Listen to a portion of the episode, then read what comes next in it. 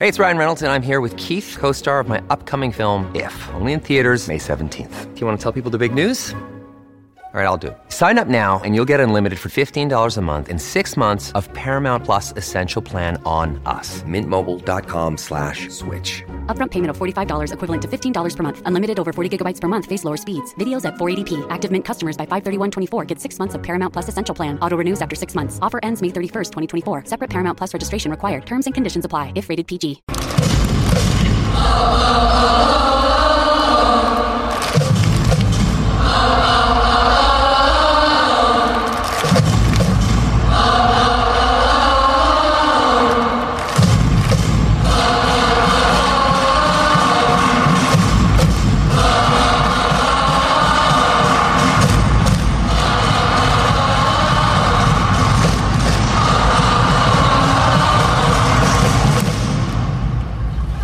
Massive milestone today for the FIFA Women's World Cup. It's now 100 days away, and the event is predicted to be unlike anything we have seen before on our shores, with the world's most famous team, the USA, bringing their juggernaut, juggernaut here to New Zealand. And joining us now to talk uh, about what could be the biggest tournament to date is uh, the Chief Operating Officer of the FIFA Women's World Cup, Jane Patterson, NZOM. Jane, good morning to you.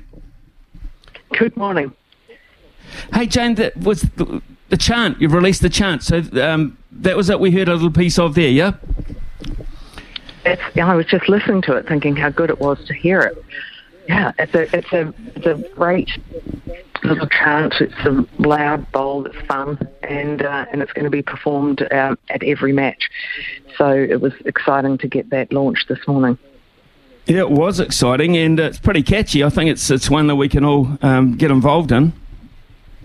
Yeah, it's really catchy. I sort of, when I was listening to it this morning, thinking I could picture being in a full stadium, you know, with some great football about to be played and, and that chant sort of moving around the stadium. It's, I think it's going to do exactly what we wanted it to do and catch on with the fans.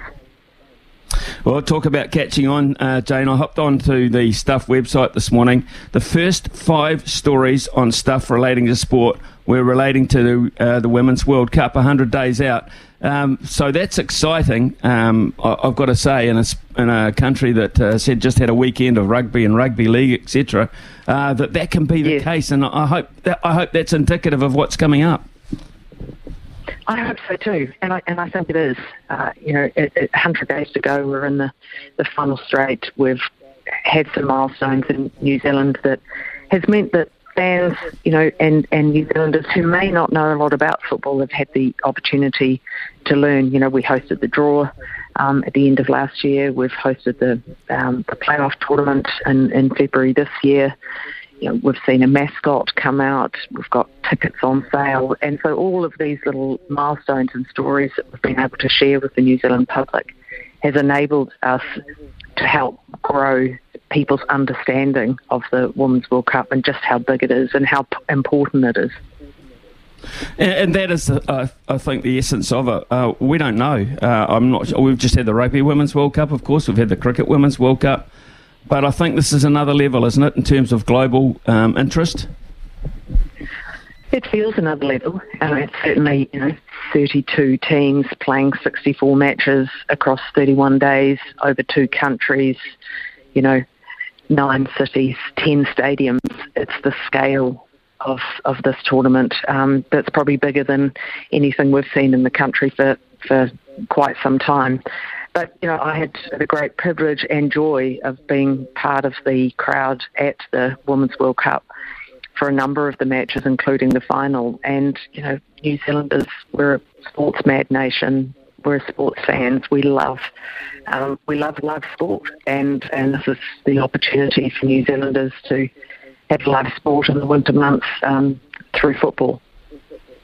This is an interesting tournament, Jane, uh, from that point of view, uh, because uh, the the Black Ferns, of course, were uh, a, a, real chance. People thought of uh, of perhaps winning, and in the end, of course, they did. Here's a, a, New Zealand side at the moment, which you'd have to say, in all honesty, on results, are probably not going to win the Football Women's World Cup. So you're looking perhaps for fan engagement on a slightly different level. Is that fair to say?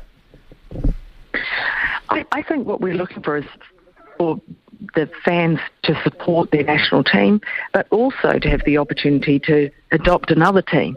You know, we've got teams going to be living around the country. We've got the Netherlands living in Tauranga. We've got Switzerland going to be living in Dunedin through the team base camps.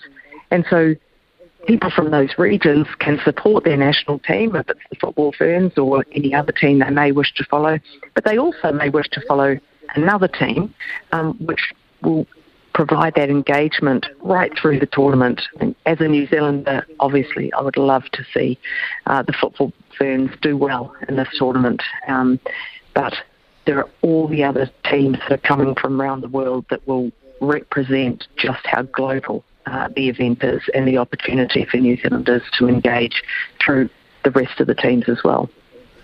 Well, we've seen an indication of uh, the level of interest in women's football with the women's uh, Euros last year, where the numbers were astronomical. And you were uh, uh, able to experience a little bit of that.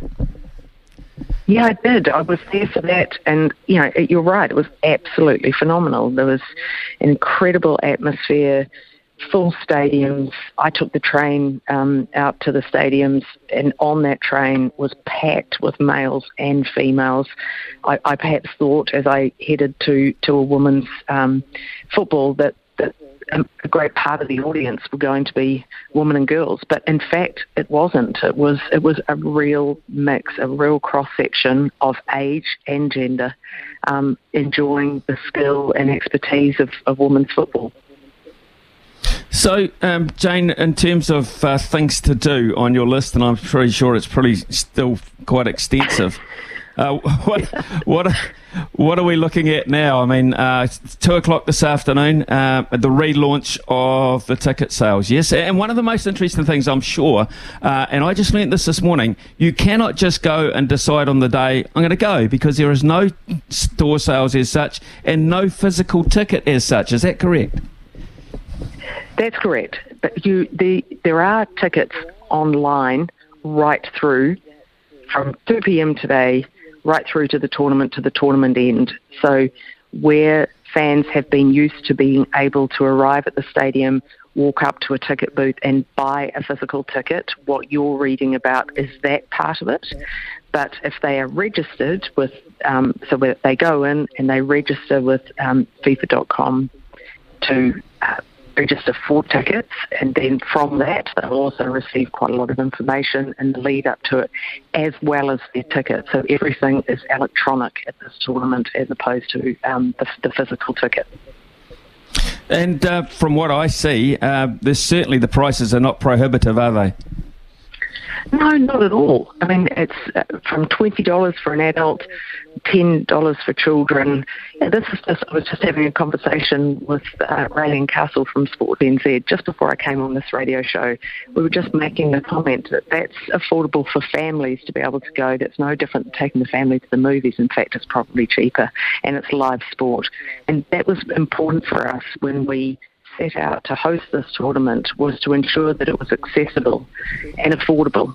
And so at that price, that's a you know an opportunity for the family and friends together um, to attend one of the matches or multiple matches. Jane, uh, what indications are we getting for fan involvement from overseas? Oh, we we have got great an indication that you know the fans are certainly interested in coming. They're buying their tickets. Um, we know that we would expect up to around 30,000 fans coming internationally into New Zealand, and up to 20,000 of those could be from the United States of America. So we're we're seeing great interest um, in those fans who will follow their teams. Um, obviously, we've got the 16 teams based on this side of, of the draw, and, and we can see great interest and enthusiasm from those international fans, as well as the domestic fans who also are wanting to travel within this country to be able to experience different matches uh, in different cities at different times of the tournament. Just from uh, an outsider's point of view, uh, looking in, I look at uh, the White Ferns and I, I ask myself, uh, where are the the the, Ru- the Ruby Tuis, uh, you know, the football fans, I should say? Uh, where are the Ruby Tuis? Where are the Portia Woodmans? Um, you know, where are the Sarah Hirinis? Um, where are New Zealand football in terms of perhaps trying to build some star factor into our team so we've, we're just not looking at a, a team walk out, we're looking at people we know walking out in that team. You're right, and that, that's a really important part um, for New Zealand football alongside those that support them to for the storytelling around the players. We just saw some great, you know, a nice performance from them um, over over the weekend, and and I mm. think that the more that those stories are being told, that those girls, those individuals will, will rise to the top. And we, we did see that um, through the Rugby World Cup. I was fully engaged in that tournament, like so many New Zealanders. And, and those girls really came through as the tournament continued and as they played more matches, more television interviews, radio interviews, and, and people got to know who they are. And that's the that's the that's the storytelling element, and that's the role that I know that New Zealand football are playing with the team to ensure that those girls are the girls that people will know who they are when they step onto the pitch um, for the opening match on the 20th of July. Uh, quite clearly, we're uh, very much interested in what happens on New Zealand shores, but uh, how's it uh, progressing in terms of Australia? How's the, the level of interest, etc., in a very, very um, competitive sporting market? Yes, exactly. A very competitive um, sporting market, but, but also um, going extremely well. And, and from a, a, delivery and an operational perspective, we know that the success of this co hosted tournament is based on the collaboration between the two countries, how closely we work together to deliver something seamless and, and a, a, wonderful experience for the players and the fans and the administrators. Obviously, in each country, we want each country to welcome those teams in a way that represents and is reflective of, of the country. For us, we have the world-renowned Manaakitanga. We, we want every team that's coming into the country to to experience that as the Australians will do on their side. But when it comes to delivery, we are trying to produce something that is seamless on both sides of the on both sides of the Tasman. Win, lose, or, or draw, uh, when the final whistle goes, uh, Jane Patterson, I imagine you'll have a, a relatively big sigh of relief and a, hol- a holiday somewhere. But uh, what are you looking to, to get out of this? What, what, what personally will you find the most satisfying?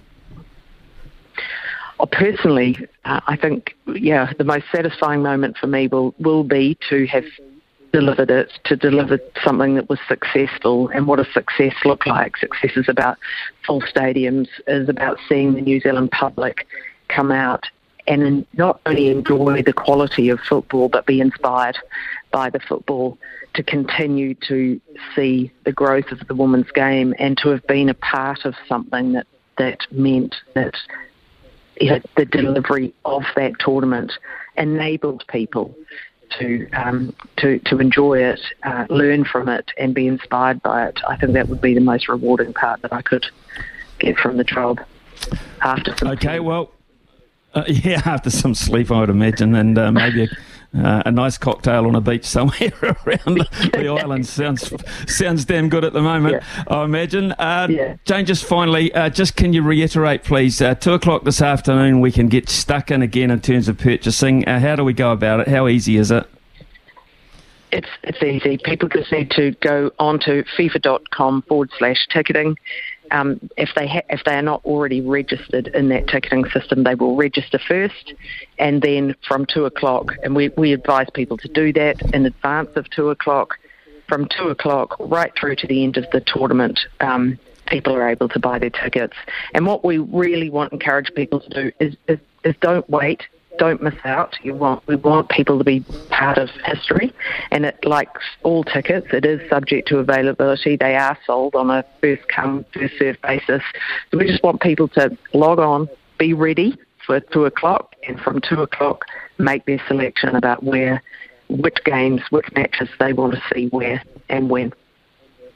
Uh, well, I'm looking forward to uh, it uh, so much, uh, but I'm also looking forward to uh, the impact it might have on uh, young women and girls in particular playing football in this country. Young boys as well, I imagine, when they get a taste of the action, they'll know that world events are something very special. Jane, so 100 days out. Good luck with, yeah, 100 days out, which is uh, going to fly by, I know, from your point of view. Um, and uh, congratulations what you've achieved so far. All the very best with um, with uh, that period leading into it, and then, of course, the, the, tournament itself. We'd hope to talk to you again uh, closer to uh, kick-off time. Thank you. Thank you. Look forward to it.